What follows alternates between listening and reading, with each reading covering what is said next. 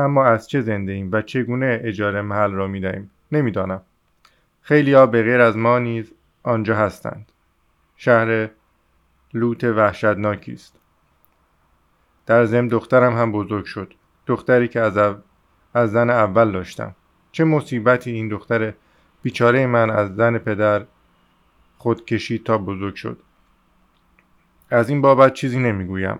چون با آنکه کاترینا ایوانونا پر از احساسات بزرگوارانه است اما خانومی آتشین و عصبی مزاج است و از کوره در می رود. بله.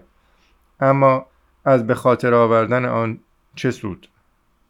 سونیا چنان که می توانید تصور کنید تربیت و تحصیل تحصیل به خود ندید.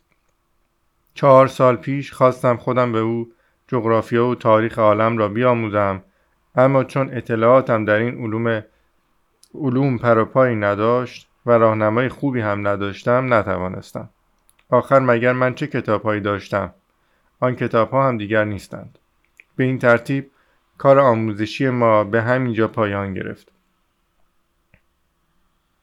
بر سر کوروش پارسی متوقف شدیم. بعدا که او به سن بلوغ رسید چند کتاب رمان خواند و تازگی هم توسط آقای لبزیات نیکوف کتاب زیستشناسی لوئیس را آیا آن را می‌شناسید با توجه کامل خواند و حتی قسمتهایی از آن را به گوش ما رسانید این از تمام تحصیلات او اکنون آقای عزیز با سوال مخصوص خود شما را با سوال مخصوص خود شما را مخاطب می سازم. آیا به نظر شما دختری فقیر و نجیب می تواند شرافتمندانه پول زیادی کسب کند؟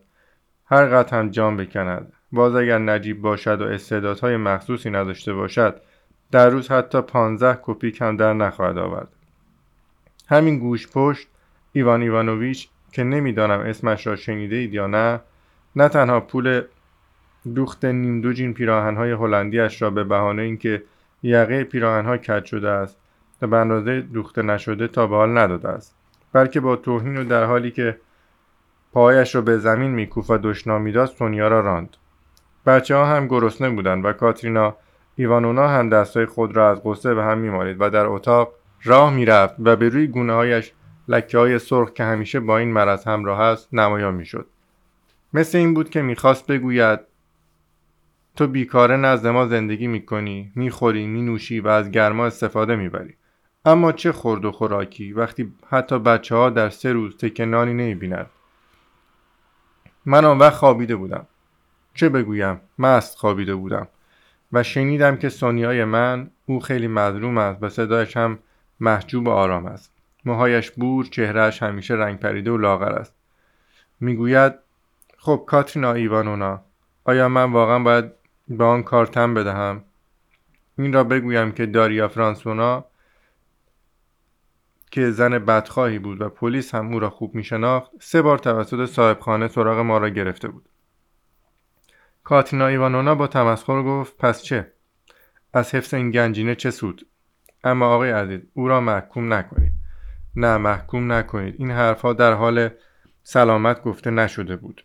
بلکه در پریشانی در بیماری هنگامی که گریه کودکانی که غذا نخورده بودند به گوش می رسید تازه با نیشخند گفته شده بود.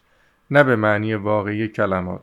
چون آخر خلق کاترینا ایوانونا چنین است و همین که بچه ها گریه کنند حتی اگر به دلیل گرسنگی باشد فورا آنها را می‌زند آن وقت در حدود ساعت شش دیدم سونیای عزیز من برخواست روسریش را برداشت و نیمتنهاش را برتن کرد و از منزل خارج شد. و ساعت نه به خانه باز آمد و یک راست نزد کاترینا ایوانونا رفت و بی صدا سی روب در مقابل او نهاد. حتی یک کلمه هم نگفت. کاش لاقل نگاهی می‌کرد. نه. فقط پتوی پشمی نازک سبز ما را برداشت این پتوی است که همه از آن استفاده می‌کنیم. سر و صورت خود را با آن پوشاند و به روی تخت خواب دراز کشید و رو را به دیوار کرد. فقط شانه های کوچک و تنش مرتب تکان می‌خورد. من مثل سابق به همان وضع دراز کشیده بودم. آن وقت دیدم آقای جوان دیدم بله دیدم که کاترینا ایوانونا هم بدون اینکه کلمه ای بگوید نزدیک بستر سونیا جان رفت و تمام شب را در مقابل پاهای او زانو زد.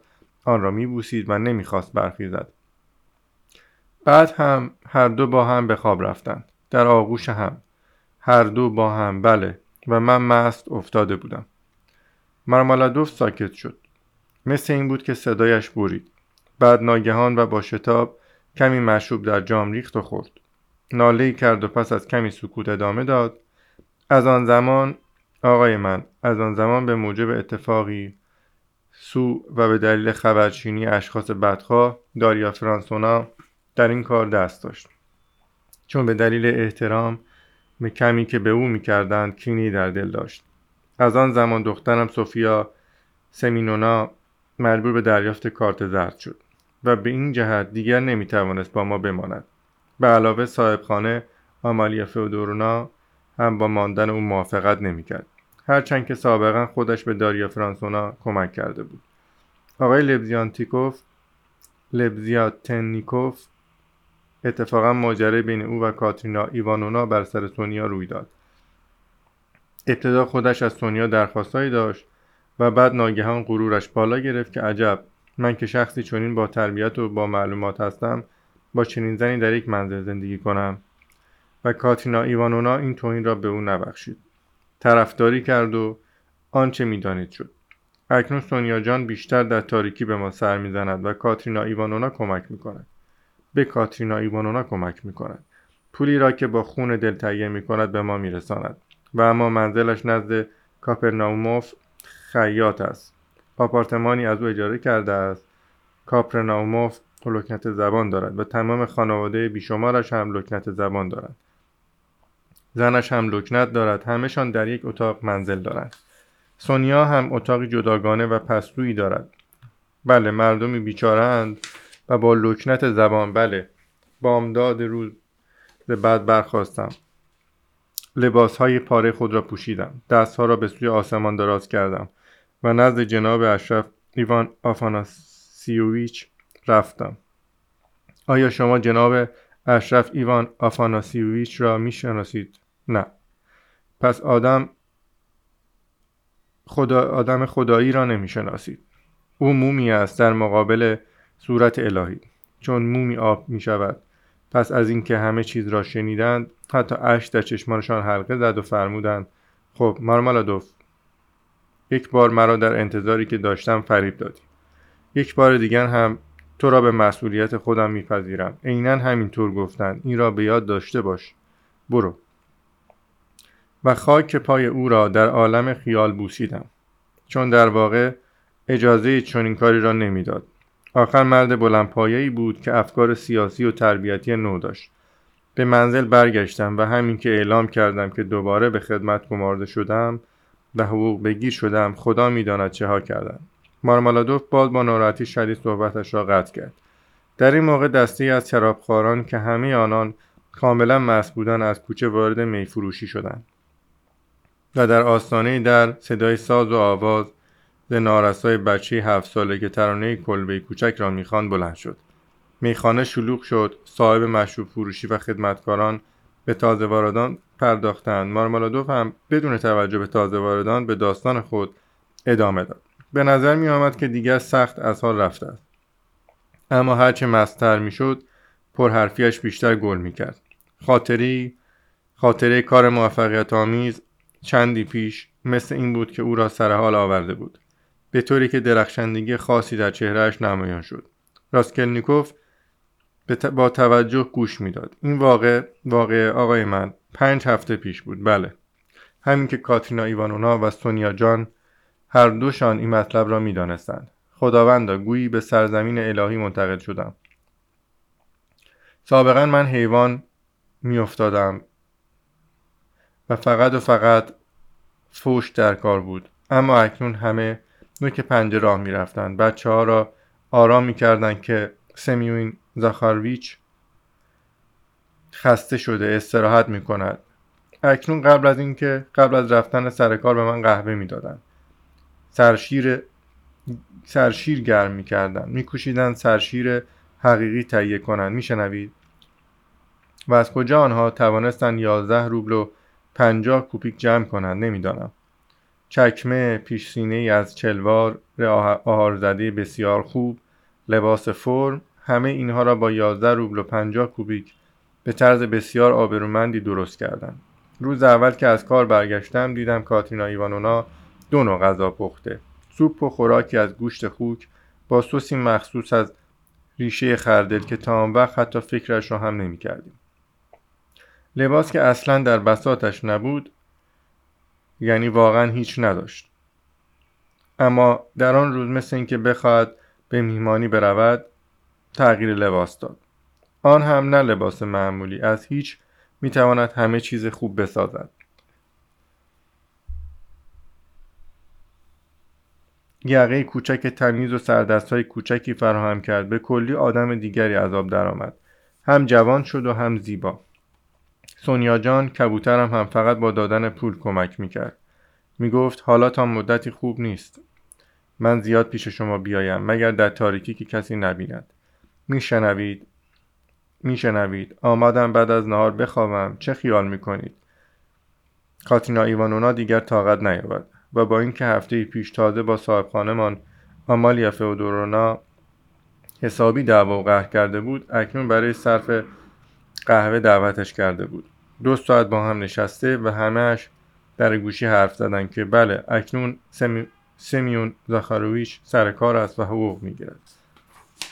و شخصا به حضور جناب اشرف رسیده و جناب اشرف خودش به استقبال او آمده و به همه دستور داده که منتظر بمانند فقط دست سمیون سمیون زاخارویچ را گرفت و در مقابل همه به اتاق کار خود بود میشنوید؟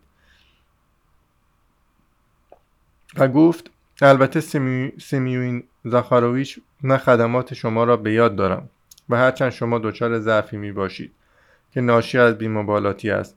اما چون اکنون قول داده اید و به علاوه بدون شما کار بارمان مختل شده است میشنوید؟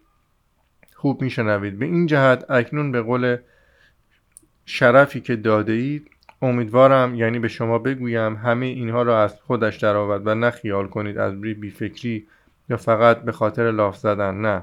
خودش به همه اینها عقیده دارد. به خدا با تخیلات خود دل, خود دل خودش را خوش می کند و من هم محکومش نمی کنم خیر.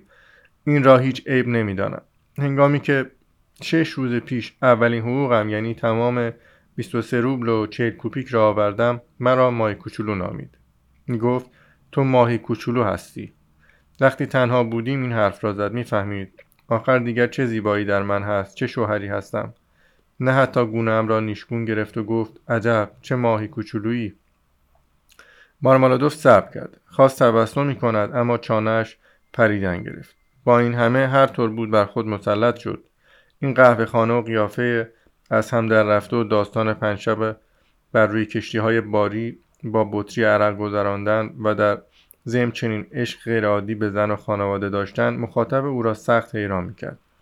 راسکلنیکوف با توجه ولی با احساساتی دردناک گوش می‌داد. خشمگین بود که چرا اصلا به اینجا آمده. مارمالادوف به خود آمد و گفت آقای عزیز آقای عزیز شاید همه اینها برای شما خنده آور باشد. چنان که برای دیگران هم هست. و با این مزخرفات و جزئیات ناشیز زندگی خانواده خود فقط شما را ناراحت می کنم اما برای من خنده آور نیست. چون من همه اینها را می توانم احساس کنم. در تمام مدت آن روز بهشتی زندگیم و تمام طول آن شب من خودم هم در تخیلات بالداری می گذراندم. یعنی فکر می کردم چطور همه کارها را مرتب خواهم کرد بچه ها را لباس خواهم پوشاند و برای زنم راحتی فراهم خواهم کرد.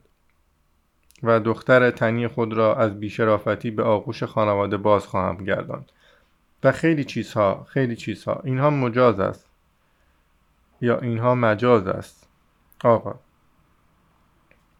مارمالادوف ناگهان گویی تکانی خورد سر را بلند کرد و جدی و سمج به شنونده خود نگریست. خب اما روز بعد پس از تمام این آرزوها و این درست پنج شبانه روز پیش بود. با حیله مزورانه مثل دوز شبانه کلید صندوق کاترینا ایوانونا را رو بودم و هر آنچه از حقوقی که آورده بودم باقی مانده بود برداشتم. چقدر بود؟ دیگر به یاد ندارم و حالا به من نگاه کنید. تمام شد. روز پنجم است که از خانه رفتم و آنها به دنبالم میگردند. کار شغلم تمام است و لباس رسمی هم در عرق فروشی نزدیک که پل مصری مانده است و به جای آن این لباس را گرفتم. همه چیز تمام شد. مارمالادوف با مشتی به پیشانی خود زد. دندانها را کلید کرد. چشمها را بست و تمام قوا با آرنج به میز تکیه داد. اما پس از لحظه ای چهرهش ناگهان تغییر کرد و با نوعی رندی عمدی و پررویی ساختگی نگاهی به راستیلنیکوف کرد. خندید و گفت امروز هم پیش سونیا بودم. تا برای رفع میزدگی پولی بخواهم. یکی از تازه واردان که کناری نشسته بود فریاد کرد یعنی ممکن است پولی داده باشد و سپس از بن حلق خندید. مارمالادوف تنها راستیانیکوف را مخاطب ساخت و گفت همین نیم بطری را از پول او خریدم. سی کوپیک بیرون آورد با دست خودش. آخرین پولش بود. هرچه داشت خودم دیدم. چیزی نگفت فقط بی صدا به من نگاه کرد. در روی زمین این چنین رفتار نمی کند بلکه در آن بالا چنین حال مردم دلسوزی می کنند در آن بالا چنین به حال مردم دلسوزی می کنند و به جای سرزنش و توبیخ می گریند و این دردناکتر است خیلی دردناکتر است. اگر سرزنش نکنند. سی کوپیک بله خودش هم اکنون به آنها محتاج است. عقیده شما چیست؟ آقای عزیز آخر او باید اکنون مراعات پاکیزگی را بکند و این پاکیزگی مخصوص پول می‌خواهد. می‌فهمید؟ می‌فهمید. به علاوه احتیاج به سرخاب است دامن آهاری کفش ظریف شکیلتری لازم دارد تا چون به گل و گودالی رسد بتواند پا را دراز کند و آن را به معرض نمایش بگذارد. می‌فهمید آقا؟ می‌فهمید معنی این پاکیزگی چیست؟ خب آن وقت من پدر تنی او این سیکوپیک را برای رفع میزدگی رو بودم و با آن باز مشغول نوشیدن شدم. همه را صرف عرق کردم. تمام شد. خب حالا کیست که برای من مثل منی دلسوزی کند؟ شما حالا دلتان برای من میسوزد یا نه؟ بگویید آقا دلتان میسوزد یا نه؟ مرد خواست باز هم گیلاسی را پر کند اما چیزی باقی نمانده بود. بطری خالی بود. صاحب میخانه که بی اختیار در کنار آنها قرار گرفته بود فریاد برآورد تو که دلسوزی نداری. صدای خنده و حتی دشنام برخاست. این خنده و دشنام از شنوندگانی بود و از آنهایی که اصلا گوش نمی‌دادند بلکه فقط به ایکل کارمند بازنشسته نگاه می‌کردند. مارمالادوف ناگهان در حالی که دستها را به جلو دراز کرد با لحنی الهامآمیز مثل اینکه فقط منتظر این کلمات بود نعره زد. دلسوزی چرا دلتان برایم بسوزد؟ تو می‌گویی چرا دلسوزی کنند؟ بله دلیلی ندارد که برایم دلسوزی کنند. مرا باید به صلیب بکشند به صلیب. نه اینکه برایم دلسوزی کنند. پس به صلیب بکش ای قاضی. به صلیب بکش و پس از آن دلسوزی کن. آن وقت من خود را برای مصلوب شدن به پیشت میآیم. چون که من تشنه خوشی نیستم بلکه غم و اشک میجویم. تو خیال می‌کنی ای فروشنده که این نیم تو موجب لذت من شد. غم و رنج در ته آن میجستم. غم و اشک و چشیدم. و آن را به دست آوردم. اما آن کسی دلش به حال من خواهد سوخت که برای همه دلش بسوزد. آن کسی که همه کس و همه چیز را فهمید. او یکی است و او هم داور است. در روز موعود میآید و می‌پرسد. کجاست آن دختری که برای زن پدر ظالم و مسلول و به خاطر اطفال قریب و خردسال خیشتن را خیشتن را فروخته است؟ کجاست آن دختری که برای پدر جسمانی خود که مست و بیکار است بدون ترس از وحشیگری های او دلسوزی نمود و باز خواهد گفت بیا یک بار تو را بخشودم یک بار دیگر میبخشمد اکنون هم گناهان بیشمار تو بخشیده می شود چون با محبت هستی. و سونیای مرا خواهد سونیای من مرا خواهد بخشید. خواهد بخشید می‌دانم که خواهد بخشید. من این را وقتی نزدش بودم در قلبم احساس کردم. و همه را داوری خواهد کرد و خواهد بخشید. هم نیکان را و ظالمان را و هم عاقلان و افتادگان را. و چون کار همه را تمام کرد آن وقت به همه ما خواهد فرمود شما هم بیرون آیید بیرون آیید ای مستان. بیرون آیید ضعیفان.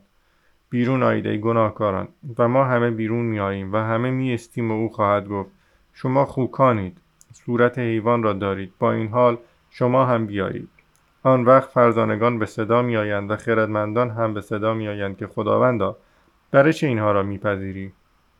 و او خواهد گفت اینها را میپذیرم ای فردان فردانگان اینها را میپذیرم ای خردمندان چون هیچ کدام از آنها هرگز خود را شایسته این لطف نمیپنداشتند. آنگاه دستای خود را به سوی ما دراز خواهد کرد و ما به آن بوسه خواهیم زد و گریه خواهیم کرد و خواهیم فهمید. آن وقت همه چیز را خواهیم فهمید و همه خواهند فهمید حتی کاترینا ایوانونا او هم خواهد فهمید. خداوند سلطنت از زودتر فرا رسد مارمالادوف بیان که به کسی بنگرد بی توش و توان به روی نیمکت فرو افتاد. گویی اطرافیان را فراموش کرده به فکر عمیقی فرو رفته بود. کلماتش اثر مخصوصی کرد. لحظه سکوت حک فرما شد اما به زودی صدای خنده های سابق و دشنام ها به گوش رسید. داوری کرد. خوب به هم بافت. کارمند. و غیره و غیره. مارمارودوف ناگهان سر را بلند کرد و خطاب به راسکلنیکوف گفت برویم آقا. مرا برسانید. منزل کوزل توی حیات است. دیگر باید پیش کاترینا ایوانونا برگردم. مدتی بود که راسکلنیکوف خیال خارج شدن را داشت. اتفاقا خودش هم به فکر کمک به این مرد افتاده بود چون به راه افتادن معلوم شد پاهای مارمالادوف به مراتب ناتوانتر از نیروی بیانش است به این جهت به سختی به جوان تکیه کرد تمام راه دویستی قدم بیشتر نبود هر که به منزل نزدیکتر می شدند ناراحتی و ترس بیش از پیش بر مرد مست چیره می شد. با نگرانی زیر لب گفت من از کاترینا ایوانونا نمی ترسم. از اینکه موهای مرا خواهد کشید نیز نمی ترسم. مو چیست؟ مزخرف است.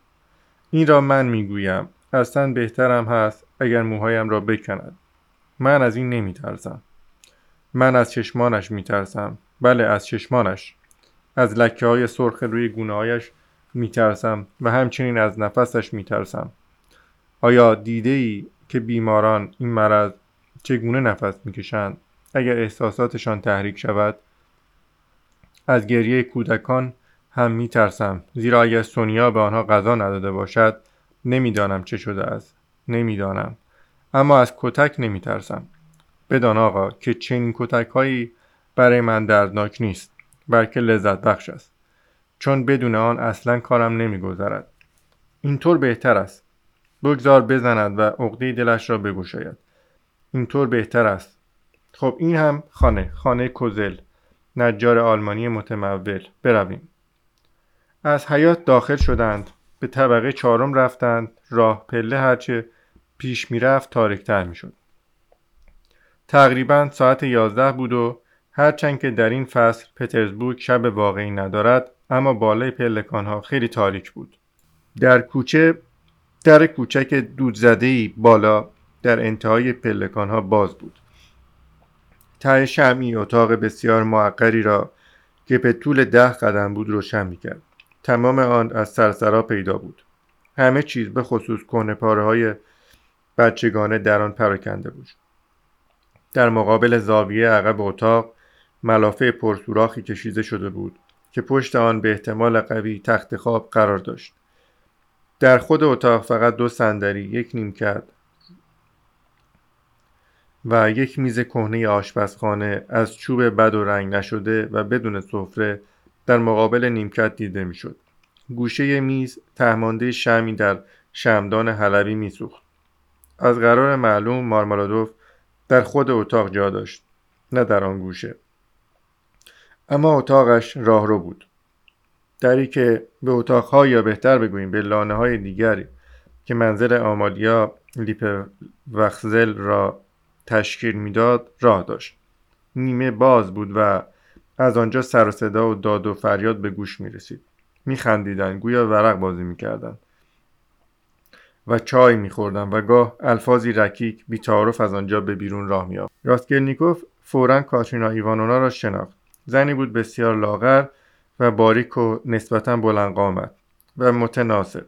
با موهای خرمایی که هنوز بسیار زیما نمود و بر روی گونه هایش واقعا هم دو لکه سرخ نقش بسته بود کاترینا ایوانونا دستها را به روی سینه چسبانده در اتاق کوچک خود قدم می‌زد لبهایش خشک و نفسش مقطع و ناهموار نمود چشمانش چنان که گویی در تب باشد می درخشید.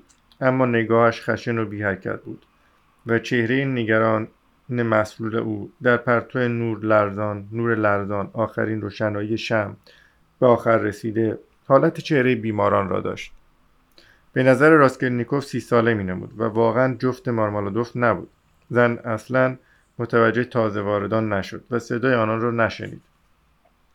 به نظر می رسید که در نوعی بیهوشی بود که نه میشنید و نمی‌دید با اینکه هوای اتاق خفه بود با اینکه همه پنجره را پنجره ها را نگشوده بود از پلکان ها بوی گند می آمد. اما دری که به پلکان راه داشت بسته نبود از اتاقهای مجاور از لای در نیمه باز امواج دود توتون به داخل اتاق می آمد. زن صرفه می کرد اما در را نمی بست. کوچکترین دختر بچه که شش ساله می نمود چون باطمه زده و کس کرده بود. در حالی که سرش را روی نیمکتی گذاشته بود. روی زمین به خواب رفته بود. پسری که یک سال از او بزرگتر به نظر می رسید در گوشه می لرزید و می گریست. گویا تازه کتک خورده بود. دختر ارشد که نه ساله و بلند قامت و مثل چوب کبریت باریک می نمود روپوشی کهنه بر روی شانه لخت خود انداخته بود. این روپوش را لابد دو سال پیش برایش دوخته شده بود. چون اکنون به سر زانوهایش هم نمی‌رسید. دختر در کنار برادر کوچک خود در گوشه ایستاده و دستای دراز خشک چوب کبریت مانند خیش را به دور گردن برادر برادر حلقه زده بود. گویا او را ساکت می‌کرد. چیزی به گوشش زمزمه می‌کرد و همه گونه کوشش می‌کرد تا مبادا پسرک باز نقنق سر در در ضمن با چشمان بسیار درشت و پررنگ خود که بر روی چهره لاغر و وحشت زده او بزرگتر هم مینمود با ترس مواظب مادر خیش بود. مارمالادوف بدون اینکه داخل اتاق شود در آستانه در به زانو درآمد و راسکلنیکوف را به داخل هل داد. زن که چشمش به مرد غریب افتاد با بیهواسی در مقابل او ایستاد. بعد لحظه به هوش آمد و گفت به این فکر افتاد که چرا او وارد شده است. اما لابد بیدرنگ تصور کرد که می‌خواهد به اتاقهای دیگر برود چه اتاق آنها راهرو گذرگاه بود. با این فکر بیان که توجهی به مرد بکند زن به طرف راهرو رفت تا در را ببندد و ناگهان از دیدن شوهر خود که درست در آستانه در زانو زده بود فریادی کشید و با عصبانیت بانگ برآورد که هان برگشتی؟ ای زنجیری حیوان پولها کجاست؟ در جیبت چیست؟ نشان بده. لباست هم عوض شده لباس خودت کو. پولها کجاست؟ حرف بزن. و فورا شروع به گشتن جیبهای شوهر کرد. مارمالادوف در حال رضا و تسلیم بیدرنگ دستها را از هم گشود و به اطراف دراز کرد تا به این وسیله بادرسی جیپها را آسان کند. حتی یک کوپیک هم پول نمانده بود. زن فریاد زد پس پولها کجاست؟ خدایا یعنی او همه آنها را به باد داده است؟ آخر دوازده روب در صندوق باقی مانده بود و بعد ناگهان با منتهای عصبانیت به موهای او چنگ زد و به داخل اتاق کشاند. مارمالادوف برای اینکه زحمت زن را کم کند مطیعانه با سر زانو به دنبال وی خزید و در حالی که موهایش را که کشیده می‌شد یکی دو بار پیشانیش به زمین خورد. مارمالادوف با صدایی بریده بانگ زد. این اسباب لذت من است. این درد و رنج نیست بلکه لذت است آقای عزیز. بچه که روی زمین خوابیده بود بیدار شد و به گریه افتاد. پسری که در گوشه ایستاده بود طاقت نیاورد لرزید. فریاد زد خود را با وحشت به تقریبا در حال قش به سوی خواهرش انداخت. دختر بزرگتر از شدت بیخوابی چون برگی میلرزید. زن بیچاره با نومیدی فریاد زد نوشیدی؟ همه را بالا کشیدی. لباست هم آنکه بود نیست. و با دستهایی که از شدت عصبانیت به هم میسایید در نزدیک بود بشکند بچه ها را نشان داد. گرسنهاند گرسنه ای جانور ملعون. و ناگهان به راسکلنیکوف حمله ور شد و گفت و شما خجالت نمی‌کشید که از عرق فروشی میآیید تو با او می نوشیدی تو هم با او عرق خوردی. گم شو. جوان بدون اینکه کلمه به زبان آورد در رفتن شتاب کرد. در ضمن دری که به اتاقهای دیگر راه داشت به کلی باز شده از میان آن صورت چند نفر کنجکاو دیده می‌شد. چند سر و کله با سخنانی بیشرم و خنده کنان و سیگار و چپق به دهان و شب کلاه به سر اتاق داخل اتاق کشیده شد هیکل هایی که لباس خانگی جلوبازی بر تن داشتند یا با لباس های تابستانی بیشرمانه بدن خود را پوشانده بودند